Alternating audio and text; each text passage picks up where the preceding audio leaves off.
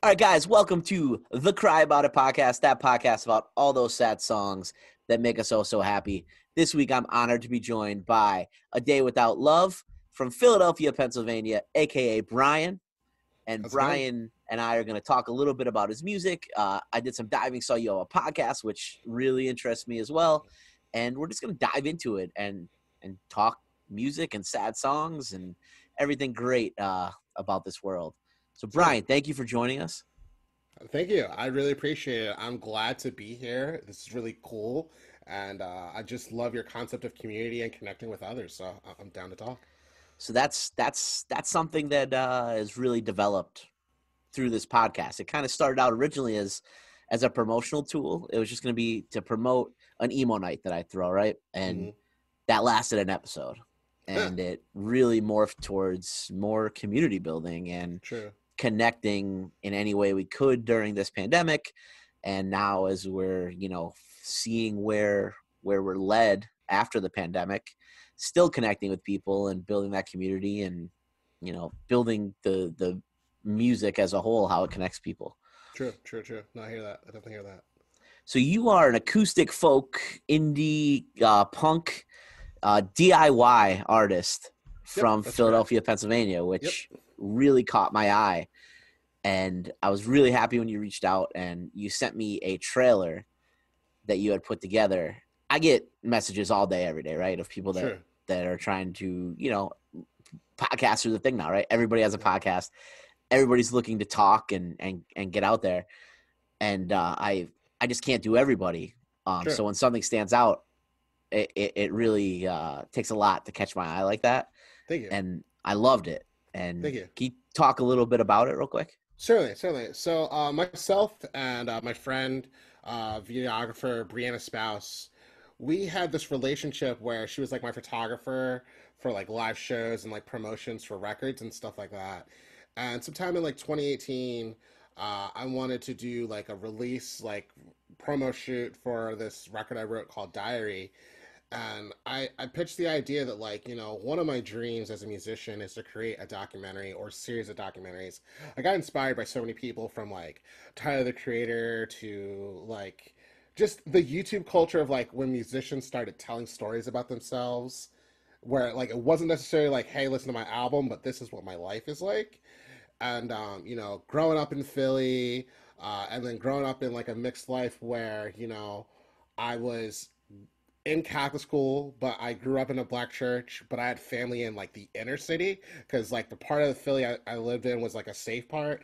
Like growing up around those three very different environments caused me to like always shift the gears about who I am, but it also helped me become a storyteller uh, in a way of like having different experiences also helps you appreciate different cultures.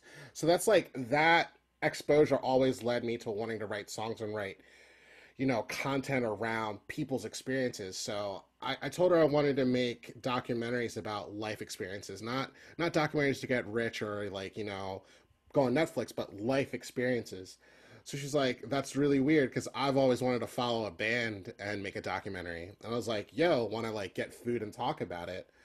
So I I used to do a lot of YouTube vlogging and I was like talking to people that I met um, on tour or just in the city of Philly and we would talk about all sorts of things like Sheetz versus Wawa. I did that with Apes Estate in Lancaster, or uh, different types of cheesesteaks. I did that with like three dudes and some meat. That was a project in Philly. Like all sorts of topics. And um, I decided, you know what? How about I go on the road and book like 20 dates and talk to people about their music culture and their relationships with the music culture? Because like being in Philly, being in Pennsylvania, those are like that's a music culture. Like you know, Harrisburg, you get a certain vibe. Lancaster, you get a certain vibe. Philly, you get a certain vibe.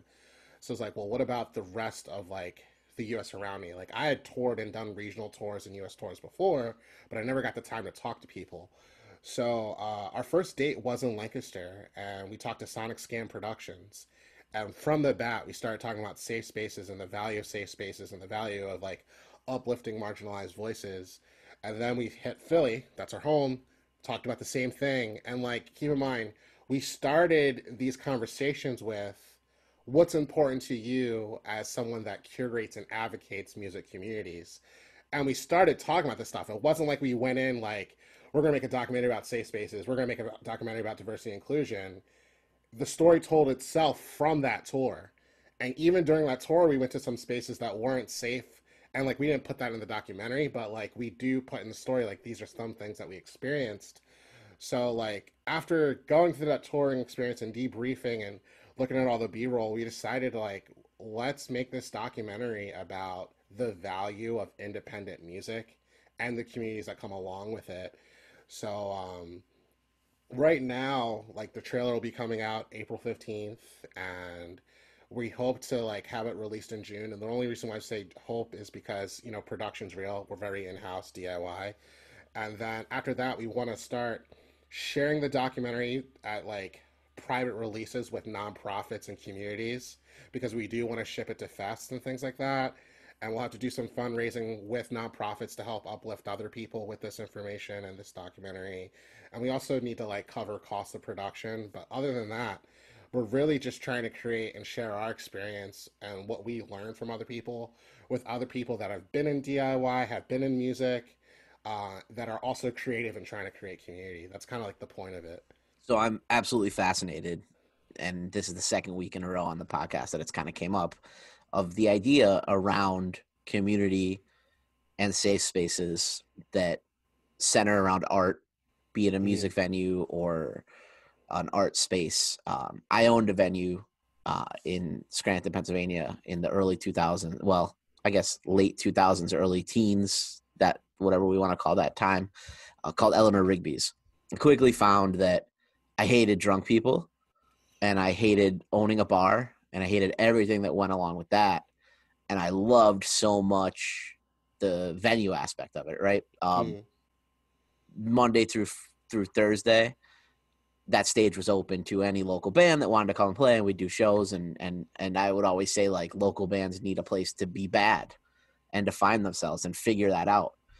And you know, we had the biggest bands and you know radio bands and and New Found Glory, like big bands there, right? True. But when I look back on it, the shows that matter and, and stick with me are the shows of the local bands that like I watched go from like yeah. and watch them develop and and I still have those relationships with. We were a bar, but I put a chain link fence from ground to ceiling and split the venue right in half. So there was that safe space on the other side and for parents to trust us enough. Like I was a 22 year old kid, I don't know how how or why they did, but we developed that to like this was this clubhouse for local musicians and True. And and it took me leaving that venue for a long time um you know yeah financially it, it was a disaster. And uh you know I, I felt like it was a failure for so long but now like i'm i'm reconnecting with a lot of those people and i'm i'm seeing them you know be from successful musicians to great parents to all that. And and we talk they talk about those times that they had there. Mm-hmm. And that's the best success that I, I think I could have found, found to to give that place to kids that like it wasn't your you know your popular high school football kids you know that are there. It was the people who needed somewhere and needed a, a, a space to be themselves. I'm, I'm obsessed with this idea of fostering spaces for people. Mm-hmm. and did you find as you went throughout the country um, were, were there unique differences wherever you went? Or was the idea of community kind of the same and just the maybe the architecture or the the the, the space the physical space different I, I like that you say that so i would say like you know safety is like infrastructural and interpersonal you know and that's like that speaks for itself but i could say the idea of community definitely was a little different but still relatively the same and what i mean by that is like you know, people were still about support the local band just as much as you support the touring band. You know, mm. find out if everyone's having fun. Uh, curate like the the name of the night to make sure that the show ends at a decent time. Don't be too loud. All all those things were still in check. One place that really stuck sticks out to me is uh, this place in St. Augustine, Florida, called Sarbez. A lot of people have toured uh, up and down the East Coast are, are familiar with it. And at the venue, there was a list of safe space rules. Um, and you know, we we filmed that and, and share that in, in the documentary. And we didn't get to like interview the owner because the owner wasn't there. but we did get to talk to some of the people that like have been familiar with the space to share just the value of safety, and it was really interesting for us because coming from Philadelphia, like you know, bars are it, it's a different experience at every single bar, right? Like when you're in Philly, uh, like there's the bro bars, the punk bars, et cetera, et cetera. Whereas like Sarbez was a bar and a venue, and like the minute you walk in, you just see these rules, like keep your hands to yourself, like you know, uh, don't harass anyone, don't don't like make sure that someone is too drunk, like you know, make sure they get home safe and things like that. Uh, and that stuck out to us because other spaces were very independent, like they were houses, they were uh, art spaces, et cetera, et cetera. And it's like, I think a lot of times ideas of community is either vocalized or sometimes it's like kind of felt in the way that other people talk to you. And I could say throughout the tour, for the exception of uh, two spaces, well, actually three spaces, um, it, it, definitely felt like home. That's great. I, so I, I'm from Scranton. Mm-hmm and there's there's there's a, a strong music community there. I wouldn't even oh, call it a call it a scene. Um, it's it's a community. It's a family. Um, and then I've lived in Harrisburg for the last ten years. Um, but I spent a lot of my late twenties in Philadelphia, pretty much every weekend um, at shows and and uh, spent a lot of time in Northern Liberties and and kind of on the cusp there. So I definitely even in Pennsylvania, there's there's regional differences to to the music and the access and and the different spaces, but I would say the community is all the same. And I, I have done a little touring. I I can't play an instrument. I, I can't sing, but I've I've tour managed, and I've sure. been out on the road, and and I've I've found that to be true for the most part. And like you said, like sometimes you just end up in a, a, a shitty spot or a yeah. shitty situation. But um, I found that that that warmth, that welcomeness, the uh, support of the art, kind of always shines through, even if regionally different. Certainly, and, and you know, there are even some shows that weren't well attended, but still felt like home. Right. You know, and that and that's what I meant by like you know, infrastructurally it was different but like in the end of the day it was all about what's your story what are you about what do you have to share because I, I always believe in writing from the heart as opposed from the ego. There was definitely a time in my life where i did write from the ego and it was it turned out very sad. But like you know when i write from the heart i'm able to share a wider blend of like who i am and what i have to say. And you know you could feel that from other people. And it's not even just in music. It's like when someone wants to give and share a part of themselves to help other people you you really stick to that value of community. You stick to really making the world a little bit more wholesome at least in my opinion so no i, I would agree with that and I, I think that that shines through in your music at least the music that i dove into in the last couple days mm-hmm. pre- preparing for this thank you I, I I come from this weird spot where for many years uh, music was a job, right? And then probably about 5 to 6 years ago I kind of cut that aspect out of it for me. Like it it became, you know, I have these connections. I I've done everything I I I ever dreamt of doing in music. So now it's going to be completely about if I don't believe in it, I don't have to do it anymore. So I'm very selective with what I what I work with and who I work with. And um, through that, I really became ingrained and fascinated a lot more and discovered the more DIY side of music where you know, I always grew up, you know, with that and and and used that kind of how I cut my teeth, but I kind of forgot it and got away from it and and lost that for a while. But I love I loved going through your your Instagram and and seeing those shows and and seeing that that video. And I think that there's something so true and honest to that. And and I, I you mentioned Apes of of State. Very familiar with that band. And Matt Pless I I noticed some flyers with your name on it. And then uh, I think but I could be wrong because I've been going through a lot in the last couple of days of of reading but uh, Billy Mack are you oh, familiar oh, with Billy Mack? Yeah, I, I personally feel like Billy Mack as a person. I literally just emailed Billy yesterday.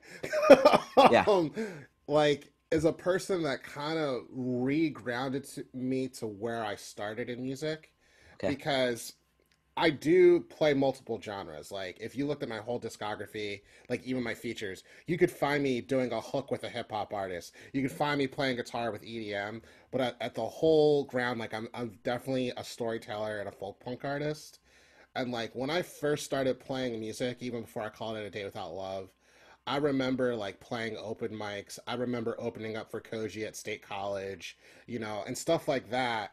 But I didn't call it folk punk. It was just me with a guitar, right? Right. Um, but keep in mind, I'm singing protest songs and, and, and things like that. But again, I wasn't calling it protest songs. But then when I met Billy Mack, and then Billy told me about Matt Pless and all these other things happening in Pennsylvania and, and other folk punk artists, I was just like, well, all of these people have similarities with me. And also, like, you know, I'm in recovery six years, and a lot of them are also, thank you, are also sober, and they're also like trying to, th- like, you know, fight the, the good fight and share positive things. And I think for me, like, meeting people like Billy and, and Matt and, and Apes and, and so many more, like, really kind of grounded me in a way where I was like, yo, I've got community in a lot of places, and, and I, I'm thankful for it.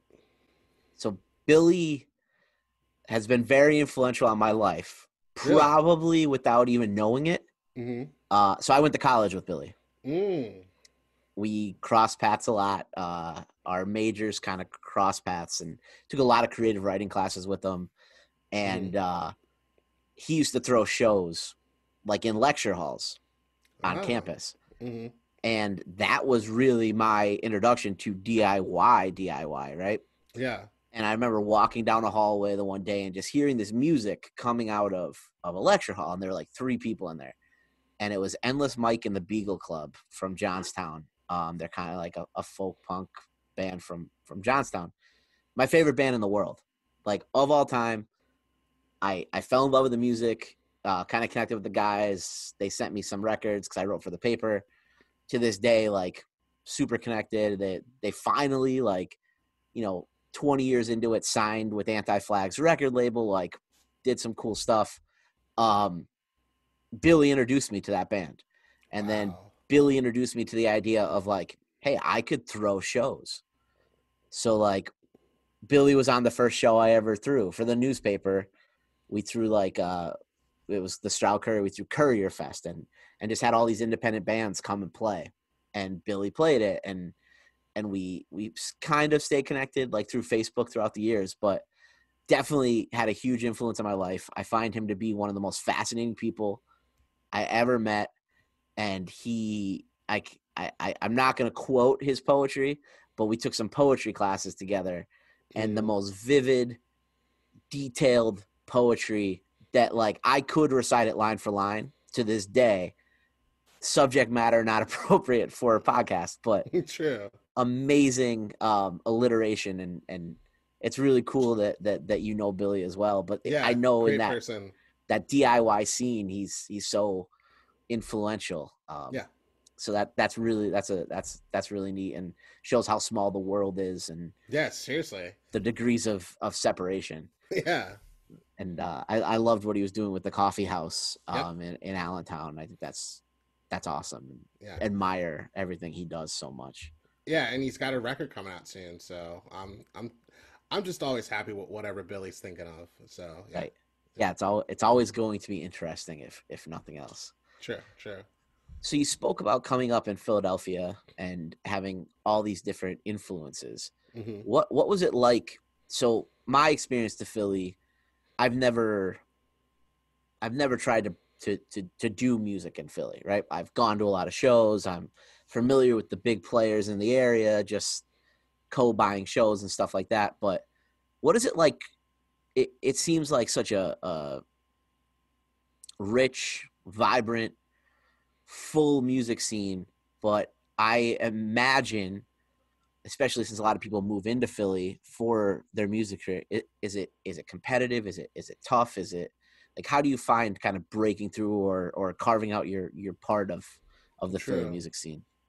You know, I So growing up in Philly versus like being part of the music uh, scene are like two different things. Right. The reason why I say that is because a lot of people that grow up in Philly are not even part of the music scene, and the people that are part of the music scene aren't from Philly.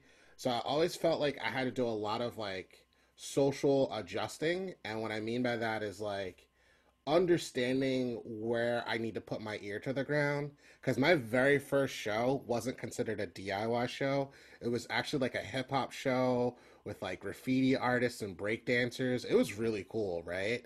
And the DJ that like hosted that still DJs in Philly. Well, not now, but like DJed in Philly a lot and like has their own scene. And like I think watching him develop his own community and even like going to abandoned warehouses and seeing Diplo start his own community gave me the, like the green light that Philly is and is not competitive at the same time because at the surface level you could see it like being really competitive. But because the city is so big like a lot of us are just trying to find our own niche and some of us make that niche and find that niche and some of us never do. And i think what i had to do to keep my ear to ground is just like meet a lot of people and find out like where I fit in and do a lot of events with different people, organize. I mean, I can't I've lost count at how many charity or political events I did in Philadelphia, to be completely honest with you. Whether it was like Philly for Bernie, working with Rock to the Future, all sorts of things. And it was kind of like, you know, when I was starting to put myself out there as a day without love, the first three to four years was really like, how many things can I do till I have a name for myself? And now it's kind of like, I feel like I have these different hats in Philly, but I'm thankful that I have that because, you know, it was because I would hop trains, not hop trains like in the folk sense. Like I right. literally took different trains across the city and met people like, I'm going to watch your show. I'm going to play your show. I'm going to go to this open mic and I don't think I'm part of one scene in Philly. I think I'm part of multiple scenes. But I think for a lot of people, they find their their you know four or five bands and they stick there. And the beauty of it is it's kind of carte blanche, like you know, or a la carte rather. Like you choose who you want to be around. Like there's definitely some big bands that I respect, but I don't like see them either because I don't have time, or just like there's no way for me to fit in around that community. Um, so it, it's really like a lot of different ideas that peacefully coexist. And I say peacefully because I'm pretty sure drama exists in ways that I'm not aware of. like the world's not perfect, but I think being in Philly uh, is definitely a, a, whole time. And I think the most obvious example of that in my like discography is my record Mega John. It's a compilation record where I sought to collaborate with 10 people and I ended up collaborating with 25 like uh, producers, session players. I, I ended up collaborating with 15 different songwriters, but like all of these people, and I made this one record. And for the exception of two of the acts, they're all from Philly. That's awesome. And I think that's the most obvious example of me sharing what I said is like, it's not one community, it's not one scene, it's a lot of scenes. And like, some of them are aware of each other, some of them are not. But I feel like for me, I've kind of created my own little community, which I think is great. And yeah.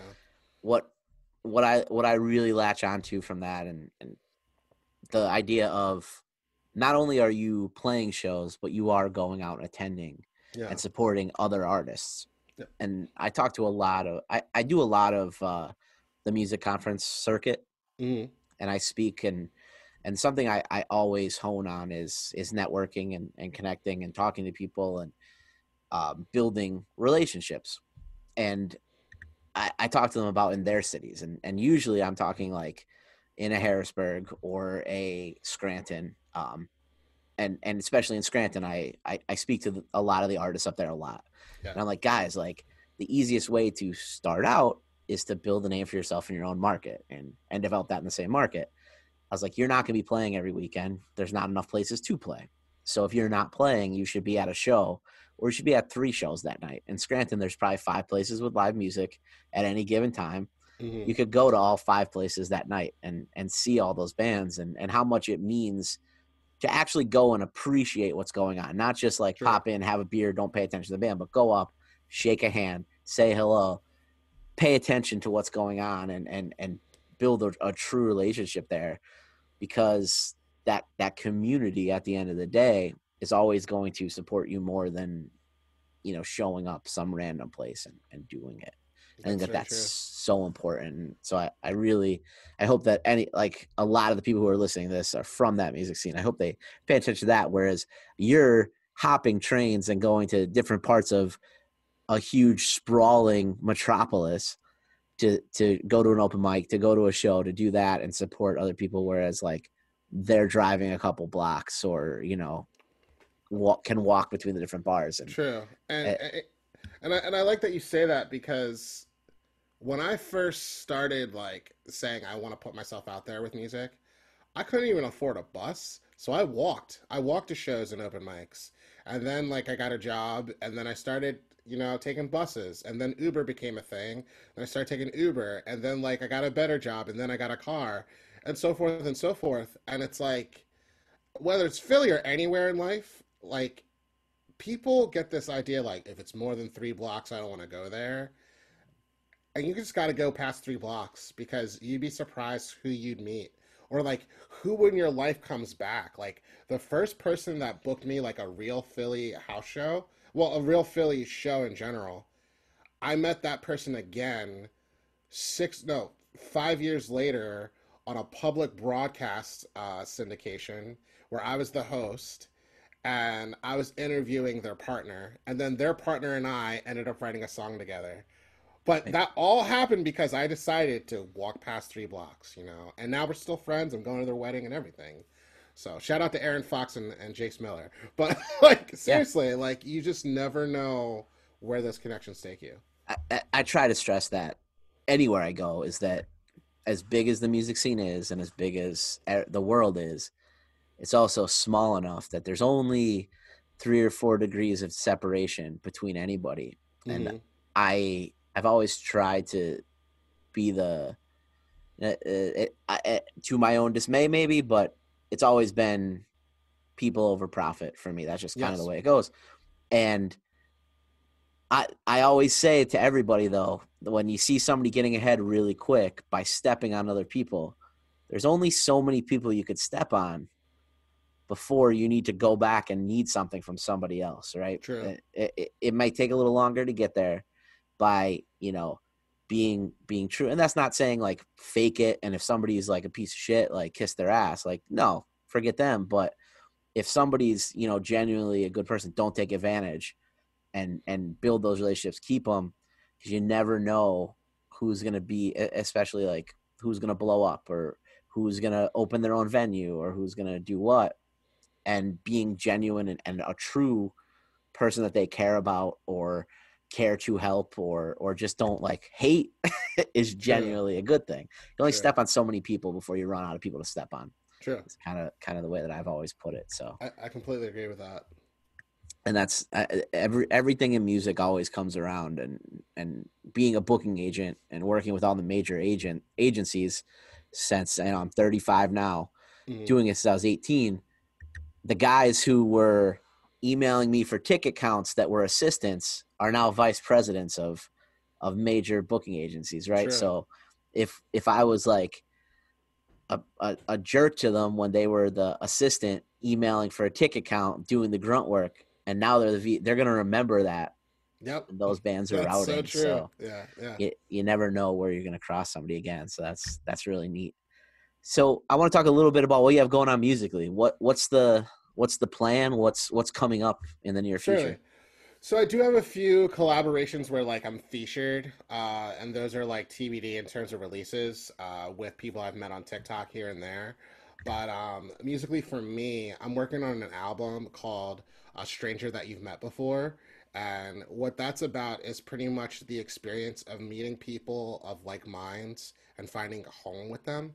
So in my case, it was about meeting people at shows and uh, it was really inspired out of the tour and the documentary and just like coming out on a different side of me um, as a person because like my my past two full lengths are really dark like solace is basically about you know, police brutality, losing my grandfather to cancer, um, you know, racism in, in America. And I wrote that six, five years ago. Um, I wrote it actually, yeah, about five, six years ago. Then, like, Diaries, like the prequel to that, is like, this is the reason why I feel sad about myself and, you know, why I struggle with, you know, mental health and things like that. But this this record takes a completely different tone, and it's really about you know finding a place of home or safety and you know bliss around talking to people and sharing your truest self and knowing that like even when you're on the road you might meet people that just want to go home when they're when they're like done the show or you know they might even be in your tour crew but like there's sometimes i feel like I just want to be on the road forever because like being on the road is home. So that's like what that record's about. And like the term a stranger that you've met before, it's really about that like feeling of uh, entering a room, whether it be an office or, you know, church or an art space, a bar, anywhere, and feeling like the people that you're talking to have known you your whole life. And that's kind of like what I want the record to, to feel like, but also kind of feel like a playlist of different genres and styles of music, uh, all centered around you know being together and feeling at home. And the only song that's out right now that's on the record is "Good Friends Are Hard to Find." So yeah. we can find they uh, anybody listening can find that on Spotify. Yep, Spotify, YouTube, Bandcamp, everything. YouTube, everything. There's already a music video out for that. Uh, I will do a spoiler alert. The version that's going to be on this record is going to be a completely different version than what's out now. Cool. But um, yeah, I'm working with this producer named Kitsy. Uh, they're a really great person. They they have a podcast called Left of the Dial and just started uh, doing some live sessions in Philly, and it's doing a lot of really good work. Uh, I'm working with uh, a few violin players: Lydia Luce from Nashville, Aaron Fox from Philly. Uh, got my friend Brandon Bauer on drums, and, and we're doing guitars together. But uh, most of it I'm doing myself. Um, like I, I, wrote the bass parts to it, wrote the piano parts to it. I learned banjo for this record for the That's first cool. time. I never thought I'd learn a banjo. That's cool. Um, I, I wrote ukulele parts to it, so it's it's been definitely a difference for me. I can't say this is now like this is me forever because like I think something I've learned from COVID and just years of gigging is like you can't write the same song forever, but you can be a different person and keep on developing, you know.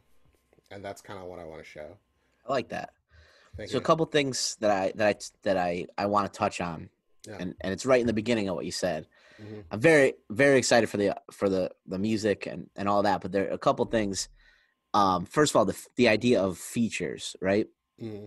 Um, I'm a huge proponent of of musicians working with other musicians and and this is coming from like I manage a band uh, mm-hmm. and I've managed a couple bands in the past and I, I think that getting that outside perspective and and and just even if like the feature isn't the greatest thing in the world or it doesn't end up working out in the long run I just think working with somebody that's has a different perspective on it um, mm-hmm. can bring so much to to music. And and you've talked a, a, few times now about features. Yeah. Is that something that's part of your process?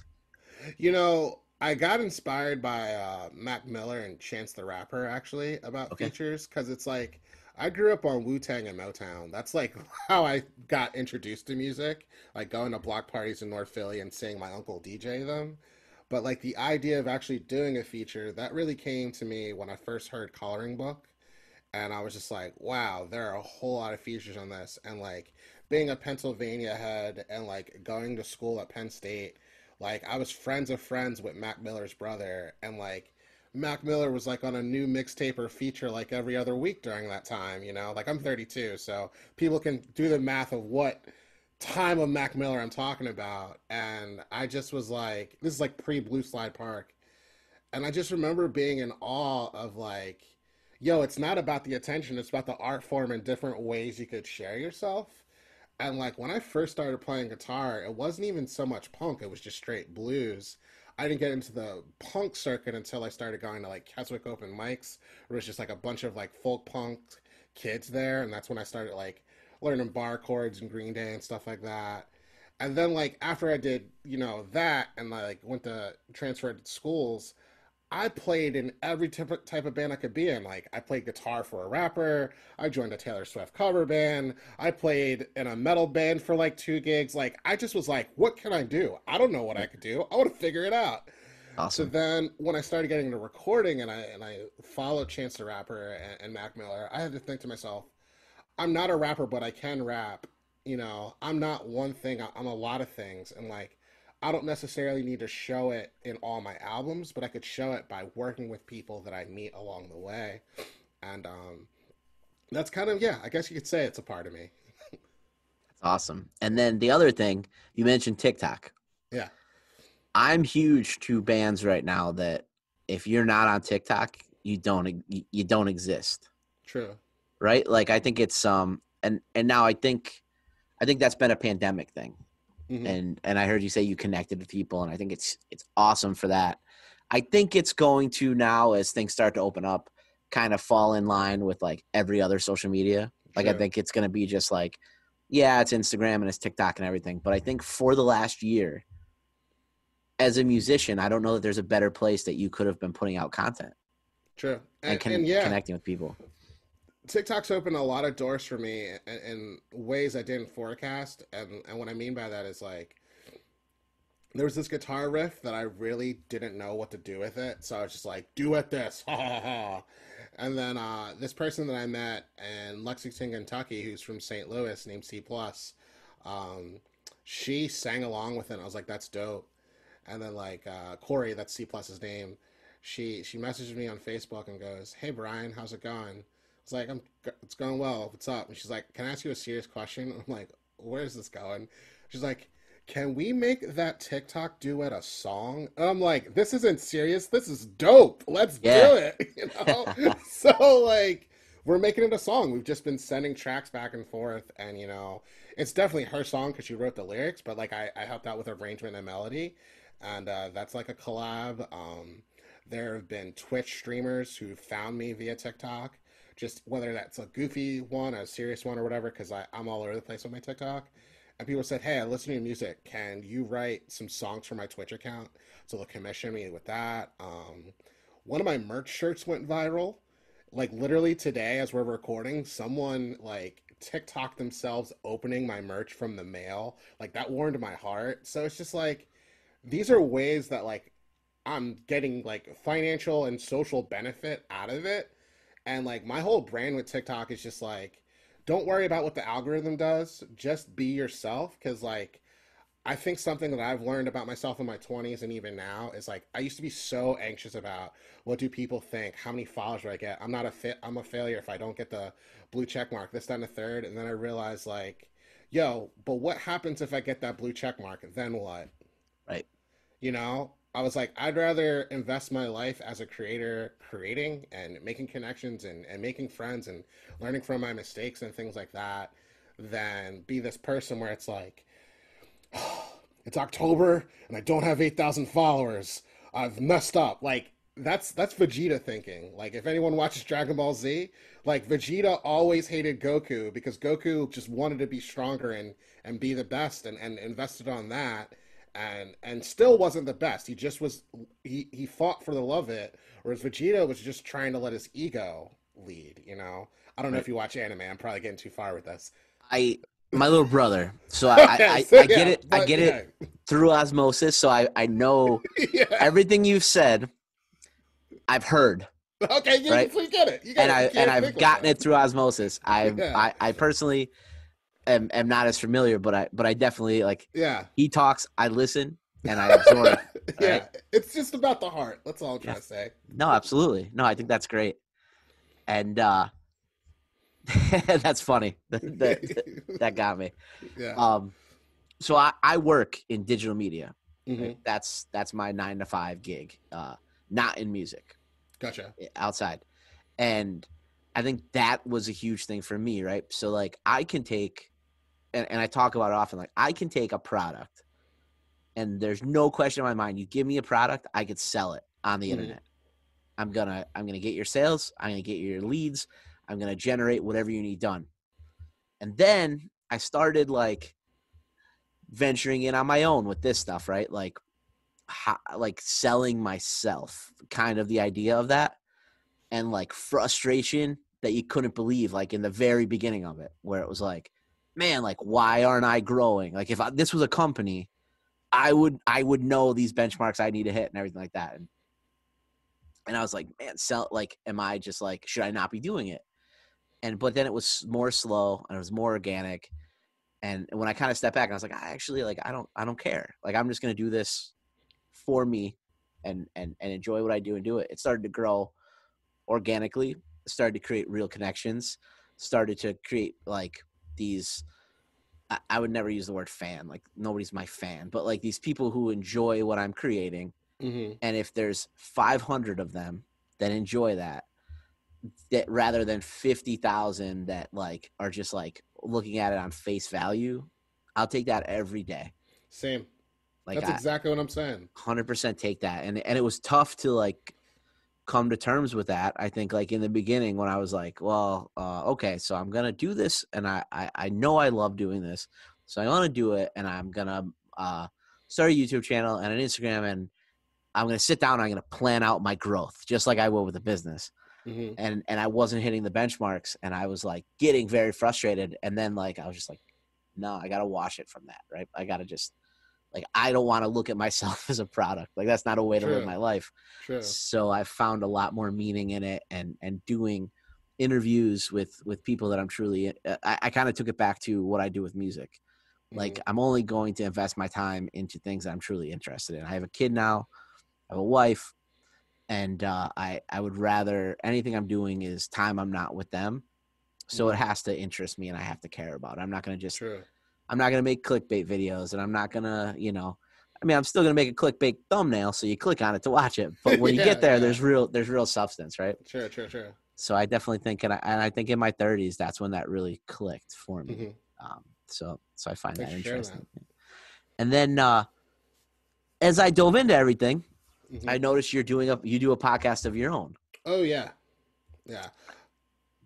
Uh, dreams, not memes. Yes, yes. Uh, I started that podcast in mid 2019, and at first, if you really listen to the first episode, I had this like punk idea like podcasts are so pretentious. No one talks about real stuff. Because my only exposure to podcasts at that time was like, today we are going to talk about dehydrated mayonnaise on NPR. And I'm like, who the, like, you know, like, I'm just yeah, like, yeah, yeah, 100%. like, why can't we talk about day to day stuff? Like, that was my only exposure at the time. So I was like, I'm going to start uh, Dreams Not Memes because, like, we're going to get real, right? And um, I, I refused to edit it. I refused. I was just like, if there's a B in the recording, we're going to keep the B in there. And I did that for like the first five episodes. And then a friend of mine was like, yeah, dude, I know you know how to edit audio just because you're a musician. You should edit your podcast. And then I was like, yeah, I should. Because, like, I think it's like episode four or five. You hear like cop noises and everything. And I was just like, all right, yeah, this is weird. It still got listens, but I can't carry that tone and, and start doing that. Um, but you know, the mission of the podcast when I first started was like, I'm just going to interview the people I've collaborated with, and that's it. Because I was interested in telling the stories of people that have changed my life and asking them why do they do what they do.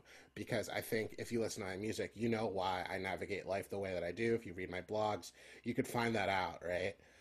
So that happened, and then I started expanding to let me interview people that have hosted me on tour. Then I was like, let me interview small business owners in Philadelphia.